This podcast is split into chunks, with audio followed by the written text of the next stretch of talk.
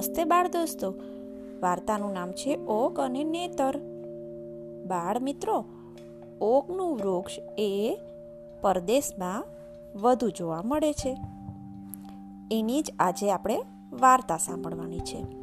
નદી કાંઠે ઓકનું તોતિંગ ઝાડ ઉગેલું હતું અને તેવી જ રીતે નેતરના નાના નાના છોડ પણ ઉગેલા હતા. ઓક પોતાની ઊંચાઈ અને વિશાળતાના અભિમાનમાં હંમેશા ટટાર જ રહેતું હતું. શું પવન કે શું પાણી, કોઈને એ નમતું નહીં. જ્યારે નેતરના નાના નાના છોડ નમ્રતાની મૂર્તિ જેવા.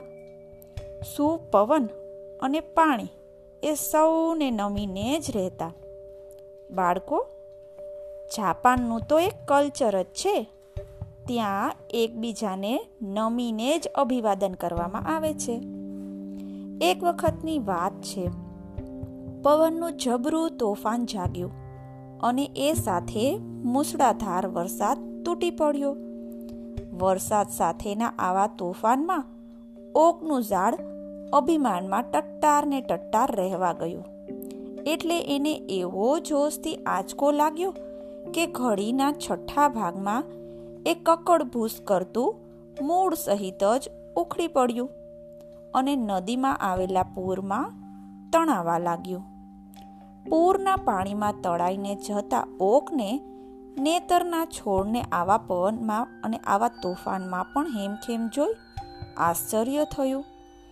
એણે એમને પૂછ્યું, હું આવું જબરું ઝાડ પણ આ તોફાનમાં ટક્કર ન ઝીલી શક્યું? તો નાચી જ એવા તમે કેવી રીતે ટક્કર ઝીલી શક્યા? નેતરના છોડ તો પવન પ્રમાણે નમ્રતાથી પીઠ ફેરવતા હતા અને ટકી રહ્યા. એમણે ઓકને જવાબ આપતા કહ્યું, ઓક ભાઈ, અમે ટકી શક્યા અમારી નમ્રતાને લીધે. એ સિવાય બીજું કશું બળ અમારી પાસે નથી. અમે નમ્રતાથી જ તોફાનનો સામનો કર્યો. જ્યારે તમે તમારી અકળથી તમારું નુકસાન કર્યું. બાળ દોસ્તો, આપણે ગુજરાતીમાં તો એક કહેવત પણ છે, નમે એ તો સૌને ગમે. બાય.